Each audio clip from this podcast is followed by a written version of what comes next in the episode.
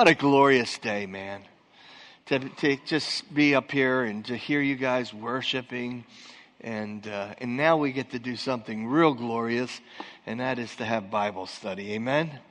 So, with that being said, turn in your Bibles to Matthew chapter 21. Again, we're still following the life and the ministry of our Lord, days away from Him uh, going to uh, that the, into uh, the um, the high priest's um, inner chambers there for a bogus trial and then brought before Pontius Pilate and, and of course, eventually being led to Calvary to die for our sins, man. Uh, we are in Matthew 21. And I'm kind of trying, I know we, we, we got as far as uh, the first parable there You know what? I'm going to pick it up at that first parable again, uh, verse 28. There's three parables that are given in chapter 21 and the beginning of chapter 22. And the parables were given um, to answer the question um, that the Pharisees, the religious leaders, had asked Jesus by what right or what authority do you do these things? In reference to him going into the temple, overturning the tables and the money changers, and, and throwing them out. And again, you know, by what, what authority do you do those things? And so Jesus asks them a question, and he says, Well, if you can tell me this, who's uh, John the Baptist? Was the, his ministry from God or was from man? And they had a holy huddle and they said, Man, we can't answer that question. If we say it was from God, then why didn't you listen to him? So we can't say that. But if we say of men, well, everybody loved John, then they'll trample us. So let's just go with this, we don't know. And so they went back to Jesus and said, Well, we don't know. And Jesus said, Well, then I'm not going to tell you, you know, by what authority. But he does. And the way he answers them is through the next three parables. So I'm going to read through the parables with you guys uh, skip over some verses, but we will cover it during our Bible study. But starting with verse 28, first parable. Certain man had two sons, and the first came, uh, and he came to the first, and he said, Son, go um, work today in my vineyard. He answered and he said, I will not. But afterward he repented and he went. And then he came to his second and said likewise. And he answered, the second son, and said, oh, I'll go, sir, but went not. Now, whether of them, the twain, the two of them, did the Father's will? Well, they said unto him, the first. Jesus said unto them, Verily I say unto you, that the publicans and the harlots go into the kingdom of God before you. For John came unto you in the way of righteousness, and you believed him not. The publicans and the harlots believed him. And you, when ye had seen it, you repented not afterward that you might believe him. Now, our second parable. Here, another parable. There was a certain householder which planted a vineyard and hedged it around about and digged a winepress in it and built a tower and lent it or rented out to a husbandman went into a far country. And when the time of the fruit drew near, he sent his servants to the husbandmen, and they, that, uh, that they might receive the fruit of it. The husbandman took his servants and beat one, killed the other, stoned the other. Again, he sent another servant, more than the first, and they did unto them likewise. Well, the, the last of all, he sent unto them his son, saying, They will reverence my son.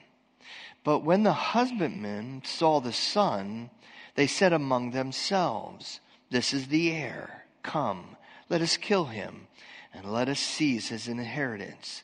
They, came, they caught him, and they cast him out of the vineyard, and slew him. And when the Lord therefore of the vineyard cometh, what will he do unto those husbandmen? Now, we'll answer that in a second, but let's go down to our third parable, which is in chapter 22, starting with verse 1. Jesus answered and he spake unto them again by a parable, saying, The kingdom of heaven is like a certain king, which made a marriage for his son. He sent forth his servant to call them that were bidden, that were invited, to the wedding, and they would not come. Again, he sent forth another servant, uh, saying, Tell them which are bidden, Behold, I have prepared my dinner. My oxen, my fatlings are killed, and all things are ready. Come. You can hear him bidding them, inviting them to the marriage. But they made light of it and went their way, one to his farm, another to his merchandise. The remnant took his servants, entreated them spitefully, and slew them. And when the king heard thereof, he was wroth, he was angry, and he sent forth his armies and destroyed those murderers and burned up their city. And then said he to his servants, The wedding is ready, but they which were bidden, were invited, were, uh, were not worthy. Now go therefore into the highway, and as many as you shall find, bid to the wedding.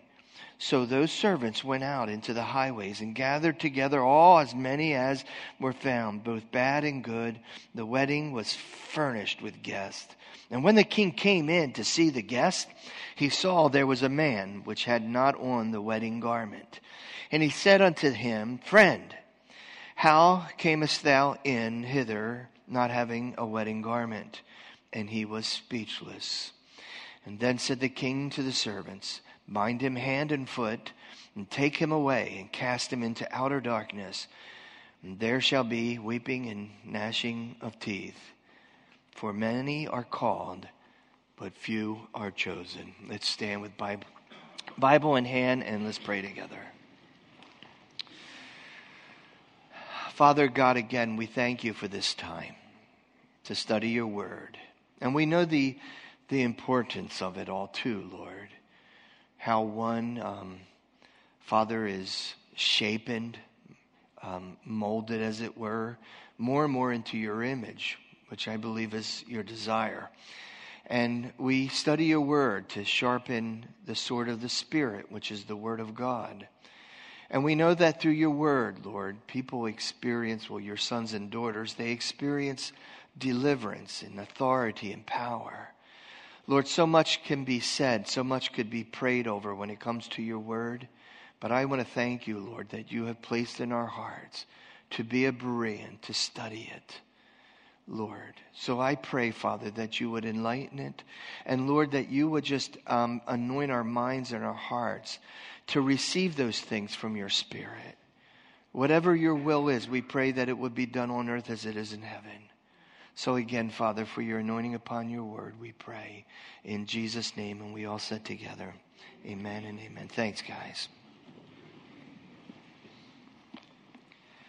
Again, it, it seems like there's a lot to cover here, and uh, there is.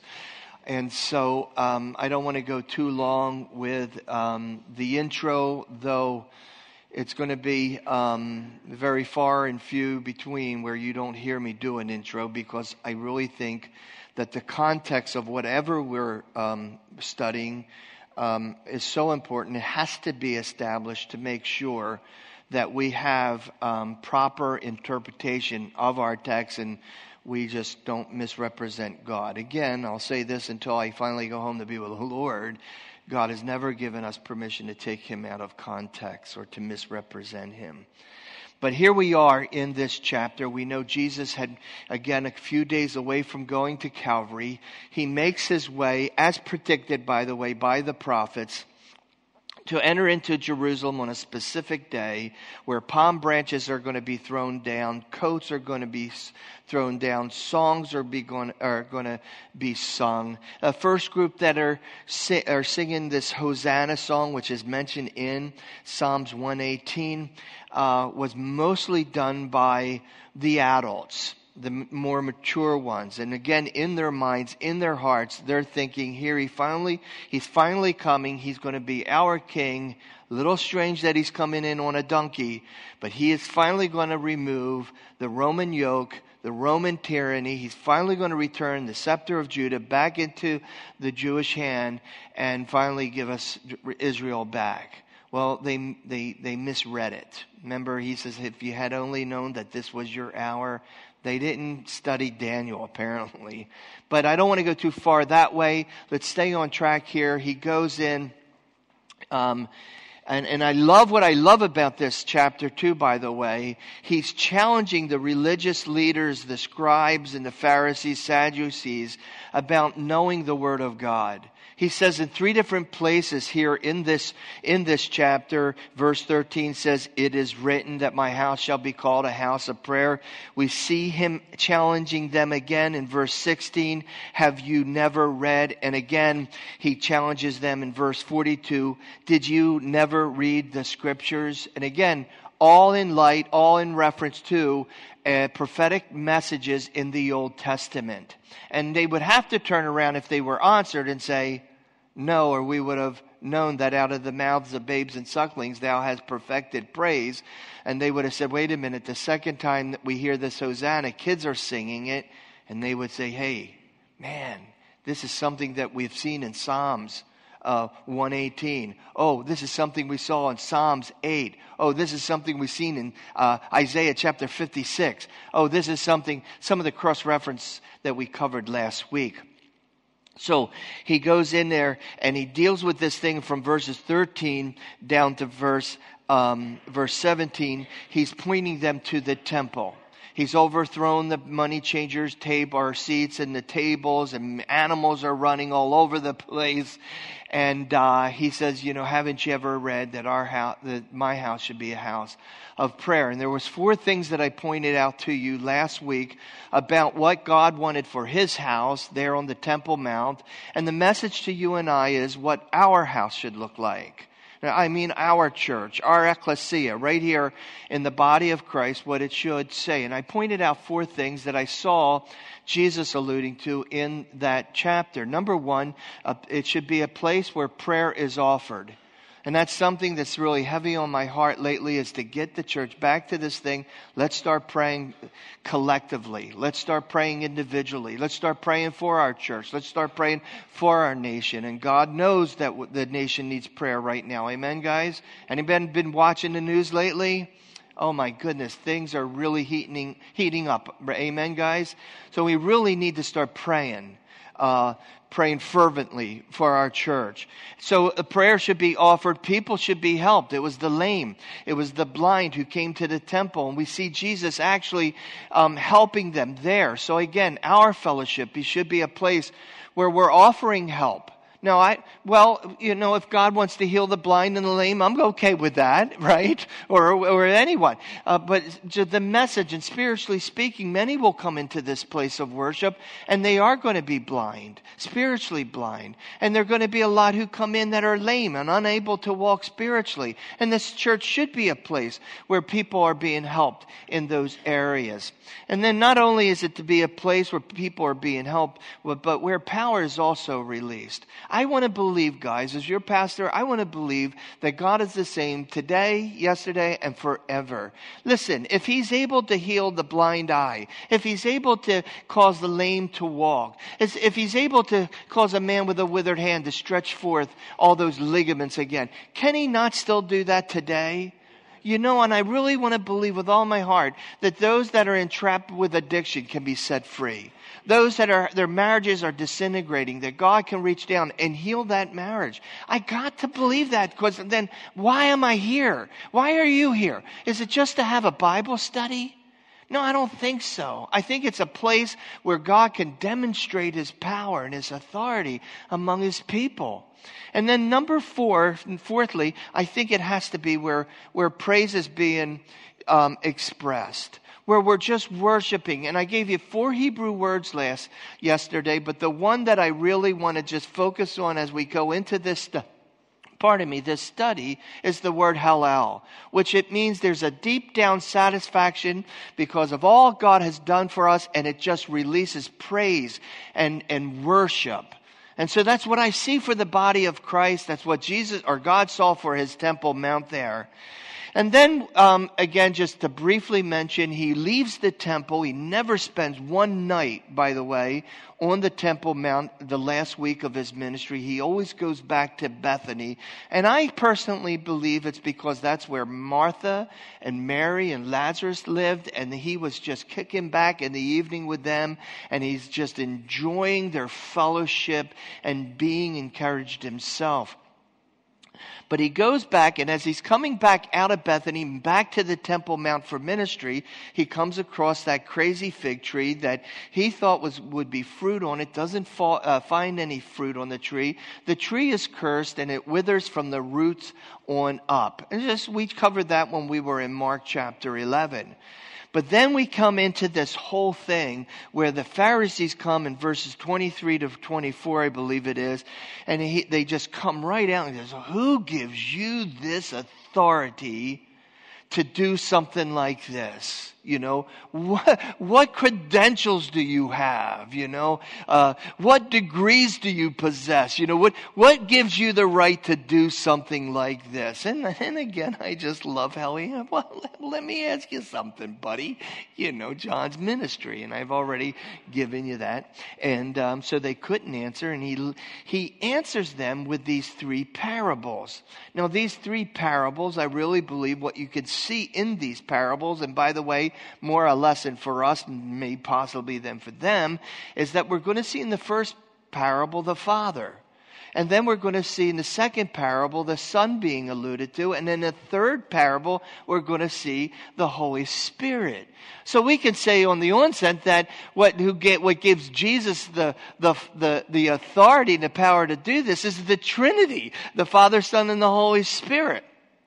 Anyway, that might just be my lame brainness uh, that I saw there. It's just something I want to point out to you as I go through this. Um, but anyway, let's go to, to the parable there he says, okay, there's a certain man, he's got two sons. Now, again, I covered this briefly last week in closing, but of course, the certain man, the man would be the father, uh, and he had two sons. And then again, he says the two sons, well, he goes to the one and he says, hey, uh, by the way, I got some work for you to do. And at first, the first son says, no, I don't want to do that. He's just probably a normal, a, normal young, young son. Oh, come on, Pop, it's Sunday afternoon, or, you know, I can't I sleep in, or whatever. And then he starts to think about it, and I love that part. Most likely he's alone, and he's pondering the request from the Father and, and I and I see my and myself in a lot of you know the Lord laying something on my heart, and you know at first you know I'm no I'm not, really Lord today it's Monday you know and I went oh Lord forgive me I got it. and so there might be a little bit of rebellion but but then there's repentance, and then the second son is asked the same thing, hey hey son would you go and work in my vineyard, now he, he gives a bunch of lip service but he never goes. He's got all the right things to say, but in his heart, there's a lot of rebellion. I'm not going to do that. I'm not going to go. And so what he, what Jesus is saying here, and, and he kind of points it out there, he says, verily I'm saying to you, to you, and this must have been a, like a dagger in, in their hearts to the religious leaders there, that, that the publicans, the tax collectors, those that are despised, and the harlots, those that, you know, you didn't even talk about, um, they're going to go into the kingdom of heaven before you guys. Now, why? Because, well, maybe at first they were listening to John's message about baptism unto repentance. Maybe they kicked a little bit and maybe rebelled somewhat. But later on they thought about it, pondered the thought, you know what? This crazy guy that's in the Jordan River telling me that I need to be identified with repent. Well, he's right. I am a publican. That's who I truly am. And I am a harlot. And maybe, and so they would weigh down later on and say, listen, John the B, you're right. And he would back. Well, they enter into the kingdom, the sphere in what God is doing before the public. Why? Because the publicans and the Pharisees would stand on the embankment of the Jordan River and give, oh yeah, it's a good thing he's doing. Oh yeah, yeah, he's a good guy. Listen to what has to. But in their hearts of hearts, they never repented. And that's what I, you know, even today I see a danger of people you know, who follow a religious system, and there's a lot of lip service, but they refuse to really look down into their hearts. They refuse to acknowledge that there is none. Isaiah chapter 65, that all our righteousnesses, plural, um, are, it's like a filthy rag. There's not one, Paul in, in, Rome, in Romans, there's not one good, no, not one. And so you and I might have been witnessed to and given tracts to, and we might yell and scream at first, you know, oh, that's a bunch of baloney, it's baloney. And then all of a sudden, maybe in the quietness of your room, your house, or wherever you are, you go, you know what? What this guy said about me is right. I shared a little story last week about a gal who kind of kicked and screamed at the message and then for and then, then later on came back and received Christ as our Lord and Savior. So he goes into then to the second where he says he here, and then here's another parable. There's a certain householder. Now he's the owner, which planted a vineyard. Now they would understand this parable because of Isaiah chapter 5. You might take time later on to look at that. But as soon as as soon as he, Jesus mentioned vineyard, they're thinking, oh, that's one of our national um, emblems, the, the vineyard. And uh, sure, so they probably went, oh, let's listen to this a little. So they planted a vineyard. He hedged it in. Um, and I'm going to give you what these things mean in, in a second. But he hedged it in around about, digged a wine press in it, and then he builds a tower and he, he rents it out to a husband. The husbandman would be like a, a farmer or a vine dresser. And so you have, again, you have this guy, he's a, a landowner and he wants to go away. So he says, instead of just letting my land lie dormant, let me rent it out to a, a farmer and then the tower. What's the tower? Well, the tower was always connected to wall, the wall. So a tower kind of represents um, uh, that which would protect. It would protect the vineyard. And so it could allude to God's protection. The wine press would represent the fruit that would come from the grapes. Uh, the hedge about it would represent the law of Moses uh, that, that would kind of protect it as well to keep the foxes and such out. So again, he goes away to a far country, and when the time, harvest time drew near, he sends his servants uh, uh, to the husbandman. So this is the house owner. He sends his servants, collect my rent. Well, it says there in verse 35 that the husbandman took the servants, and again, the servants would represent the prophets of God. And so these servants t- uh, t- take, the, I'm sorry, so these husband took the servants and uh, beat one, killed another, stoned another. And so when you do study the Old Testament, especially in the area of the prophets, you kind of think, well, those prophets did have it pretty, pretty hard. I mean, you think of Isaiah, he was sawn in half. You think of the hardship uh, that uh, Elijah went through. You think of the, uh, the Jeremiah, who spent a life of obscurity with no fruit at all in his ministry.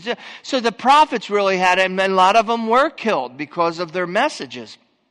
And so you can see that he's pointing to God being the, the, the, landowner, the vineyard being Israel, the, the hedge around it being the law of Moses, the tower being the, fr- I'm sorry, the winepress being the fruit, the tower and the hedge being the protection, uh, God's protection, and then the prophets coming, the servant, warning, warning them and saying, you know, God wants fruit from you, and they wouldn't give God the fruit. And again, just remember that what Jesus is doing, he's answering their question of who gave you the authority. And in this one, we just see a beautiful picture of again, again, God and then the servants, the parable. But look at verse 37. Here's where we see the son. But he says, but last of all, he sent them his son. And that's exactly what God did. He sent his son they will reverence my son. But when the husbandman saw the son, when the vine dressers, the, um, the religious leaders saw the son, they said among themselves, it, it's the heir. Come, let's kill him and let's seize on his inheritance. So they caught him and they cast him out of the vineyard and uh, they slew him. What a picture of the cross. They did not crucify him in the area of the Temple Mount, but outside of the walls on a mount called Golgotha, Calvary. uh, the place of the skull, and that's exactly where they slew him. And again, who sent the Son? The Father sent the Son. Who gives the authority to Jesus to tear, you know, to overthrow the money? The Father, the Son. He goes on and he says, when the landlord there of, um, of the vineyard comes, what will he do unto those husbandmen? Well, without thinking, they said he, he'll miserably destroy those wicked men and then rent it, rent his vineyard out to another husbandman, another vine dresser, and shall render him the fruits of their season. And then Jesus said, Well, did you ever read the scriptures? Uh, the stone which the builders rejected, the same is become the head of the cornerstone. This is the Lord's doing. It's marvelous in our eyes.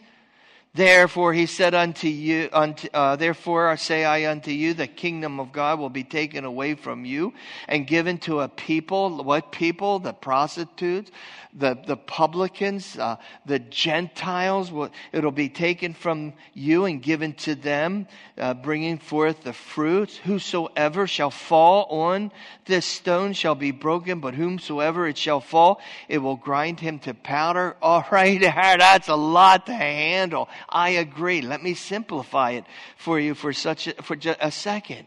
Here, what they were doing by rejecting Jesus' authority from the Father and from the Son, what they're doing is they're rejecting the cornerstone.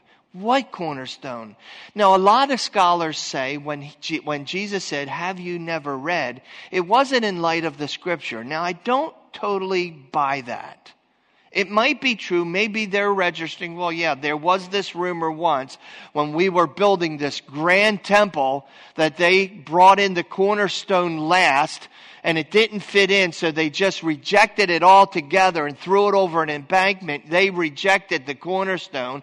And then the problems they had correcting the temple because they threw away the cornerstone, it's another historical read if you'd like to dig it up. But that's not what he's referring to. When he said, have you not, haven't you read that stone that the builders rejected has become the chief cornerstone?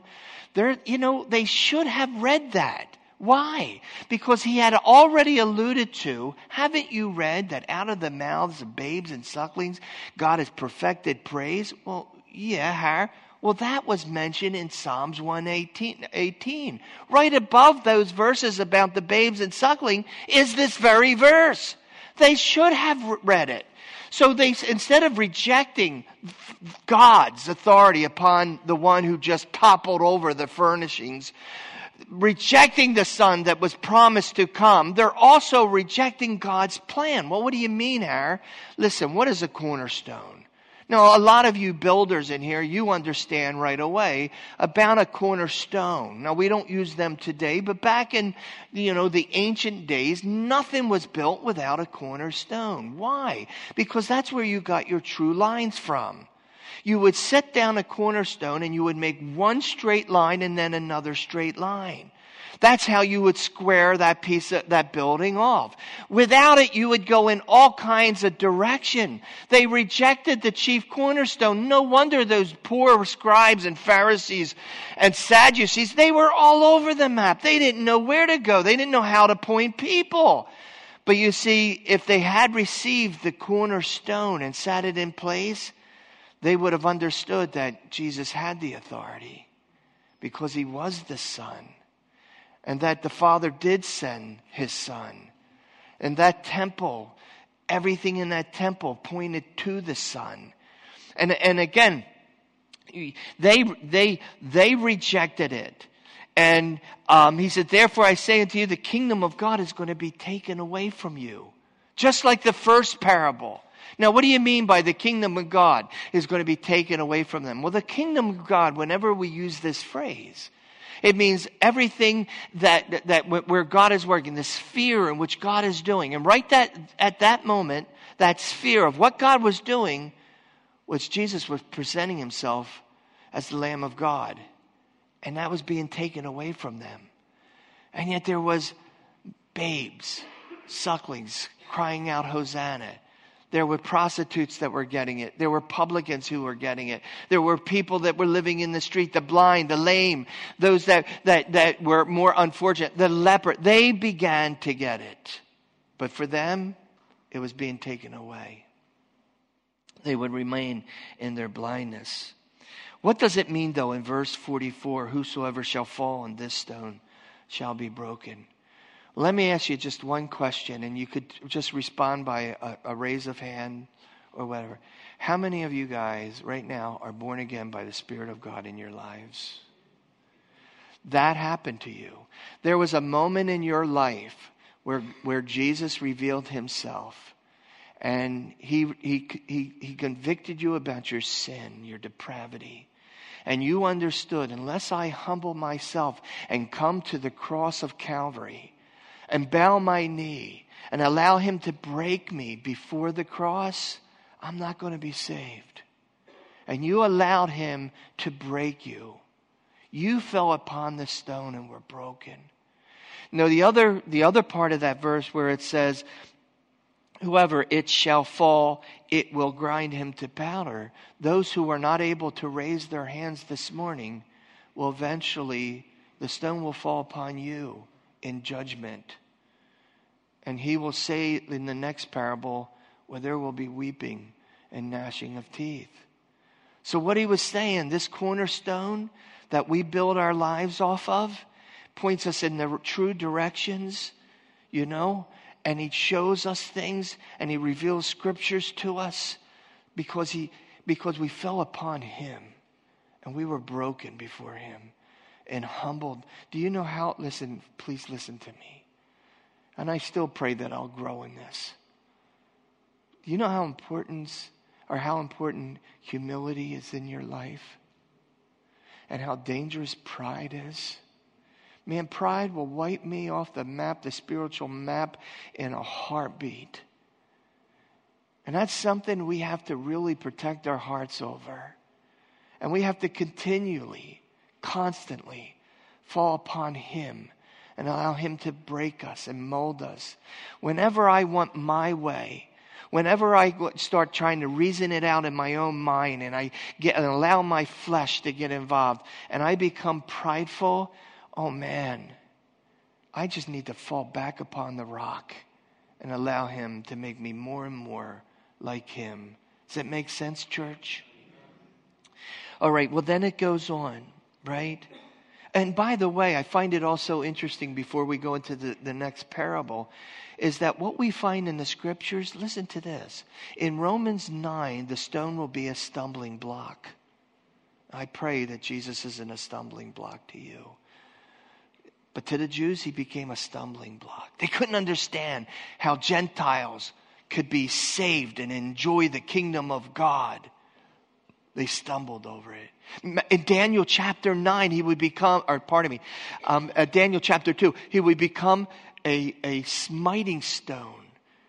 You know, it's another study, and we're doing that on Wednesday night. But the, the stone that was ca- carved out without hands comes coming, coming, and he smites the Gentile nations the ten toes of Nebuchadnezzar's vision. I'm probably really confusing you now, but come out on Wednesday, I'll explain it to you.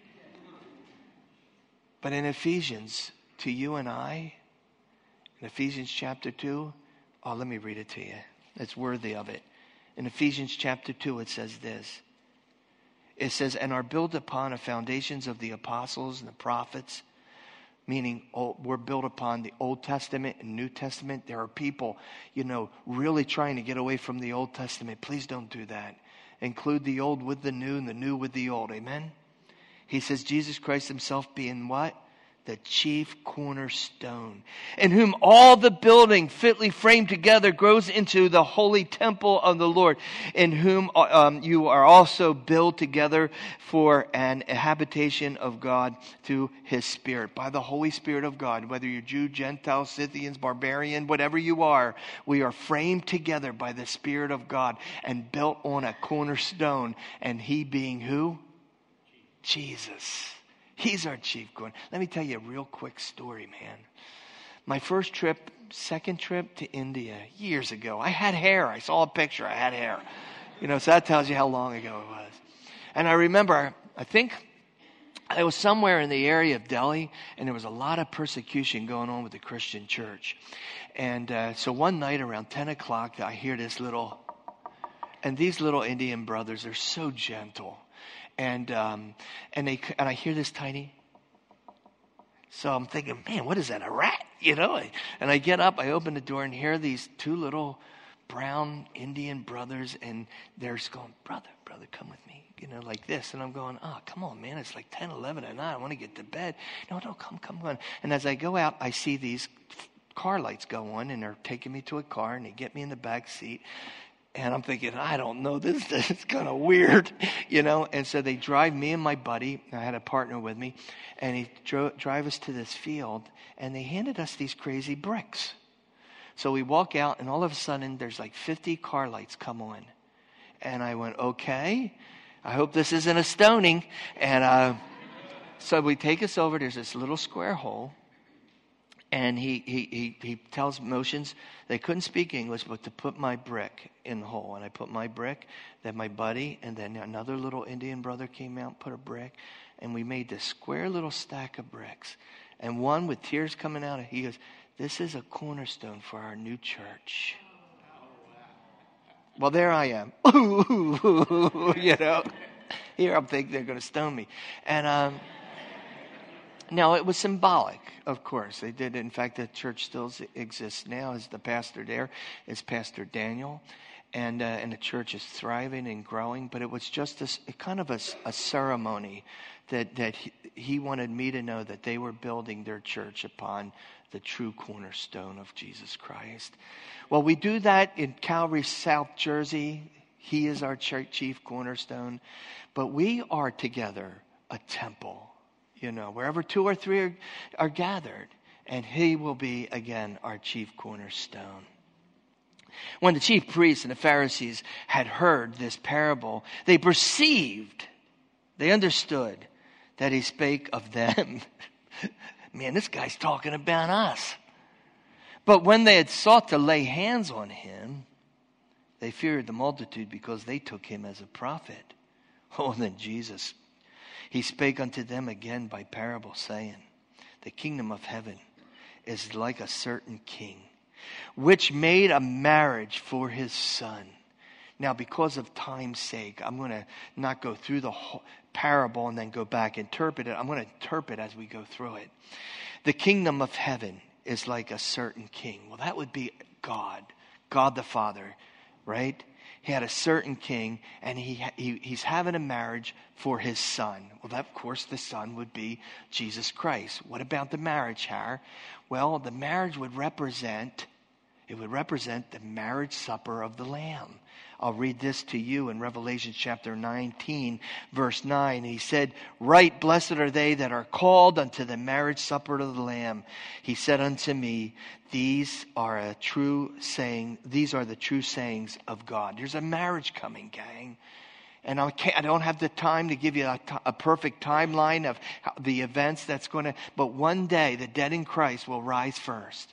And we that are alive and remain, we will be metamorphosed, changed, raptured, harpazoed, taken off the face of the earth to enter into a new dispensation called the seven years of tribulation for the earth. But for you and I, it'll be a dispensation of the greatest marriage reception you've ever attended, man. We're going into the marriage supper of the Lamb, according to Revelations 19.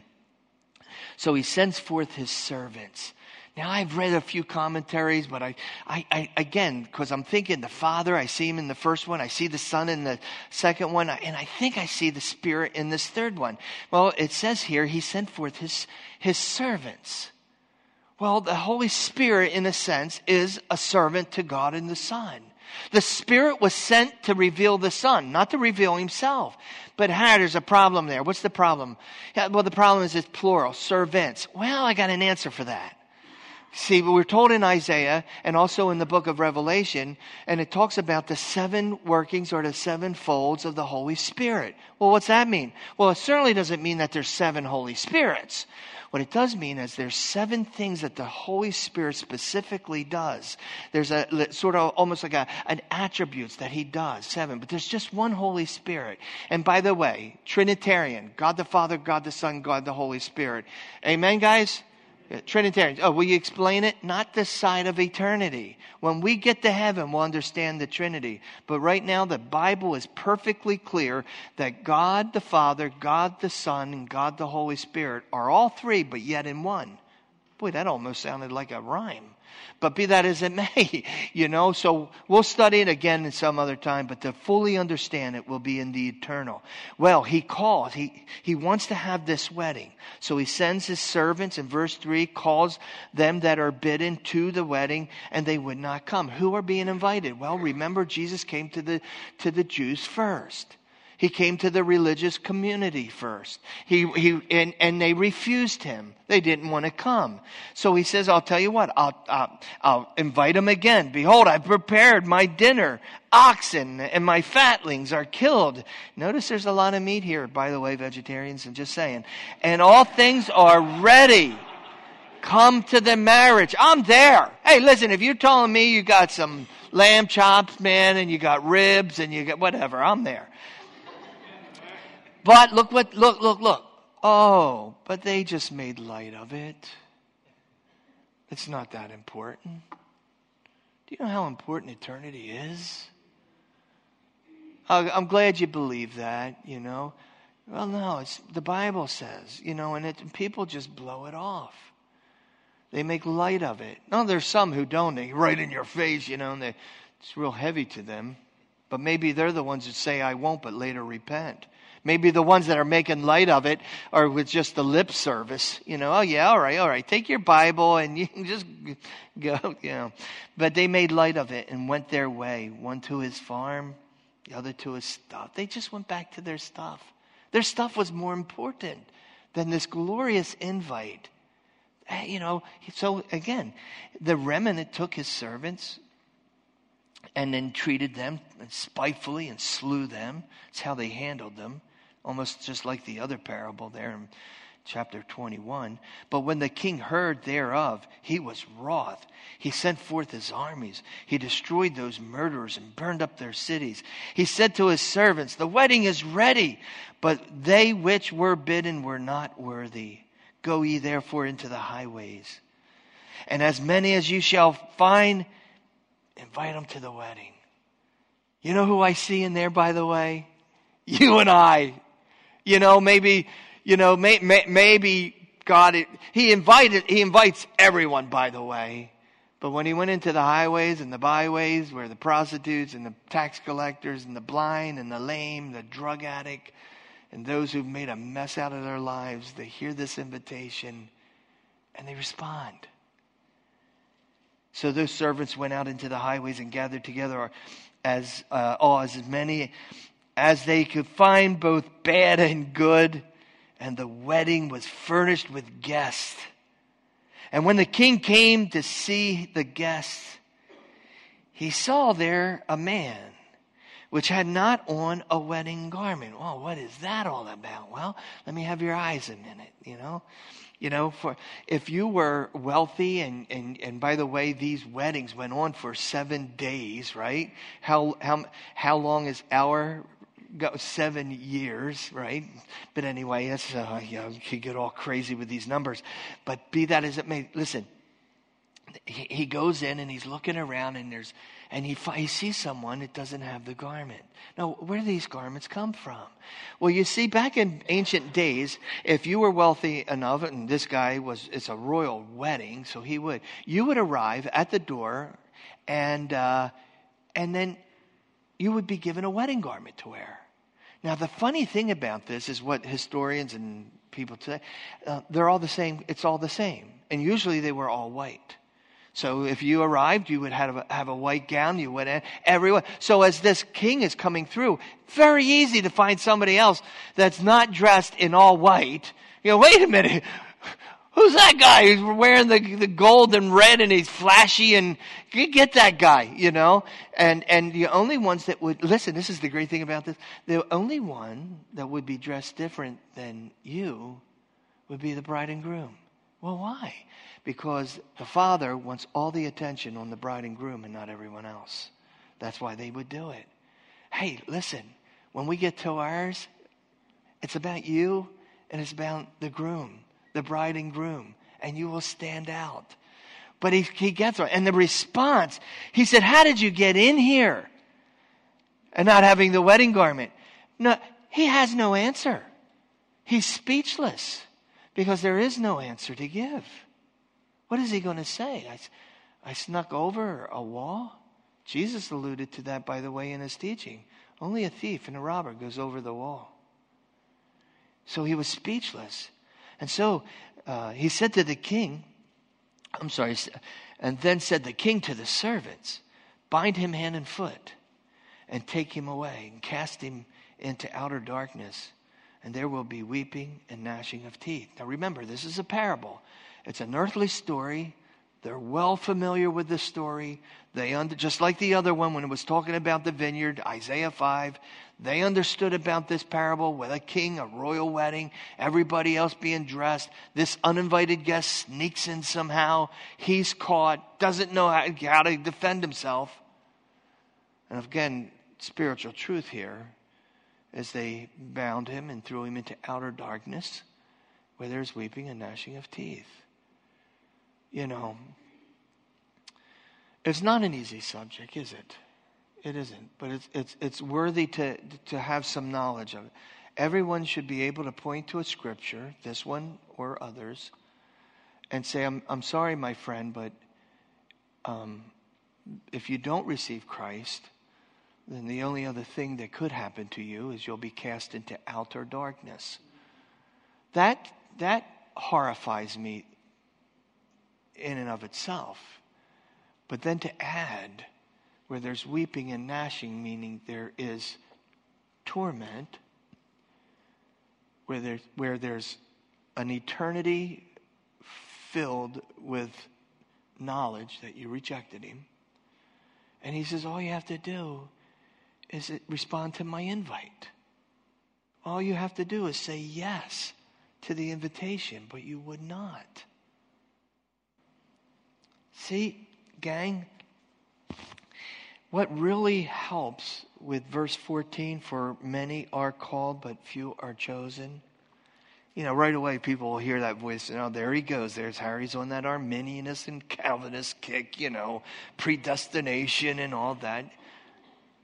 Listen, I didn't write this book, but I'll be the, I'll be the first to tell you when it comes to those two different theology that completely opposes each other, I don't have an answer for those that want to argue that, other than what I see here. That there were many that were invited. See, this shines light on Romans. Turn to Romans real quick just to close this out. Romans 8 unless you know,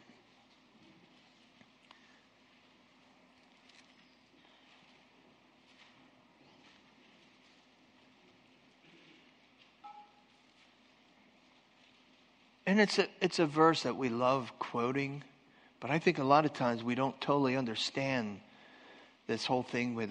By the way, Arminianism, in a nutshell, is human response. Calvinism is um, um, election, that God has chosen certain things to happen and you have no say over it. So, in other words, he knows he's picked so many to be saved and he's picked so many to go to hell. And I know that's pretty harsh, but that's it in a nutshell.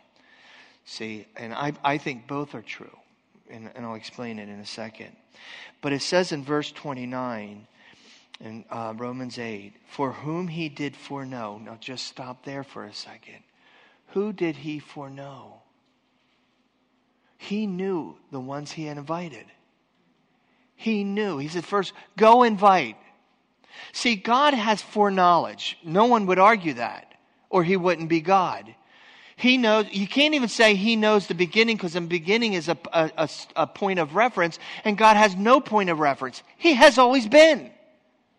So he knows who would respond to the invite. He knows who's not going to respond. He knew the day, the moment, the hour, a second, or the nanosecond that you were going to finally say, I'm going to fall upon the rock so he doesn't fall upon me. He knew that hour.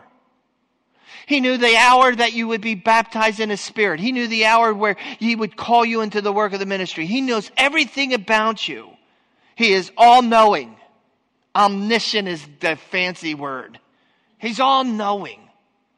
So, of course, He knew. And, and that's why He throws out whosoever will. You know, uh, John 3.16, believes shall not perish. That's why he would say uh, in Revelation, the Spirit and the bride says, come. come. Who? Everyone. The Spirit and the bride says, just, just come. Everybody's invited. He goes on, he said, Jesus said, come unto me, you that are weary and laden and, and you need rest, just come to me. See, the invite's to everyone.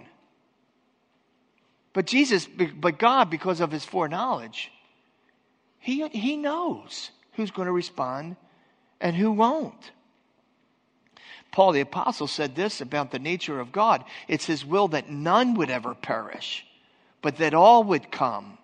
But see, God, because of his foreknowledge, he knows who will come, who will not come, who will reject, even though he don't want them to reject.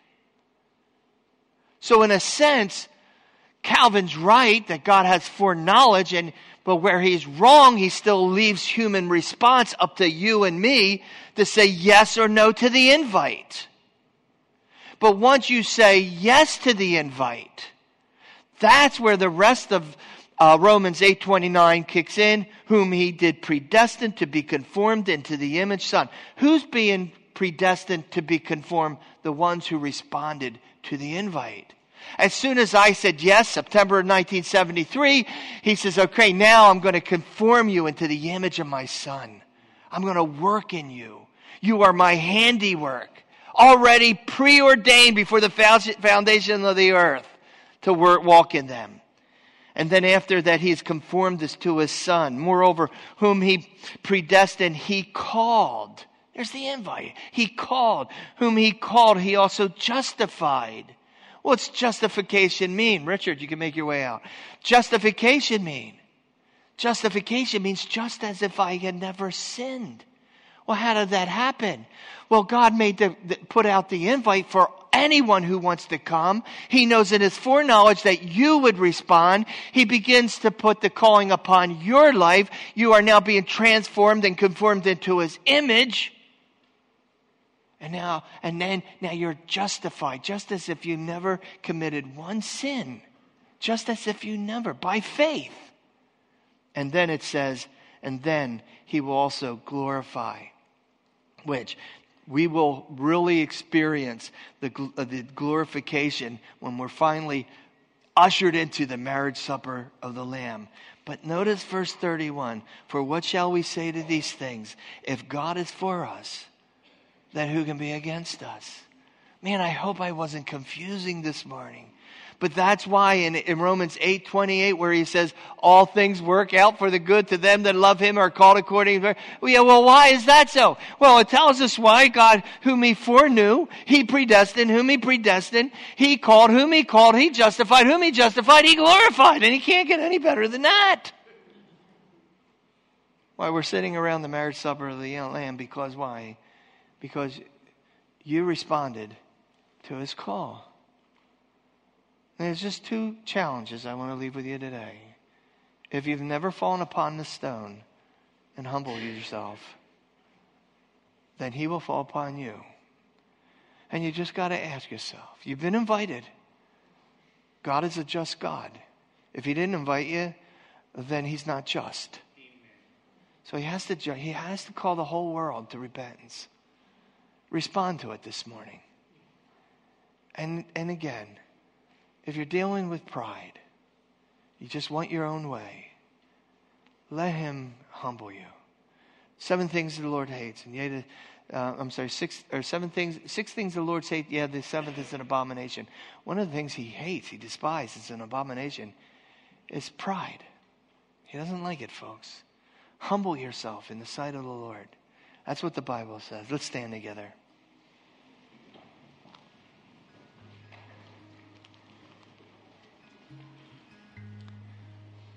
That's a lot to chew on, right? And that definitely wasn't dessert. It's a lot to chew on there. Who gave Jesus the authority? The Father did. The Son did. The Holy Spirit did. And the Spirit says, Come. Come. Whosoever will. You know, as Richard leads us out in the song, man, if you're here today and you don't know Christ as your Lord and Savior, that's falling on Him. Just in the quietness of your heart, just say, Lord Jesus, forgive me, man. I now fall upon you. Humble me. I trust you. Save me. Come into my heart. And He's not a respecter of persons. Look around, man. If He saved a lot, the, wow. He'll save you too.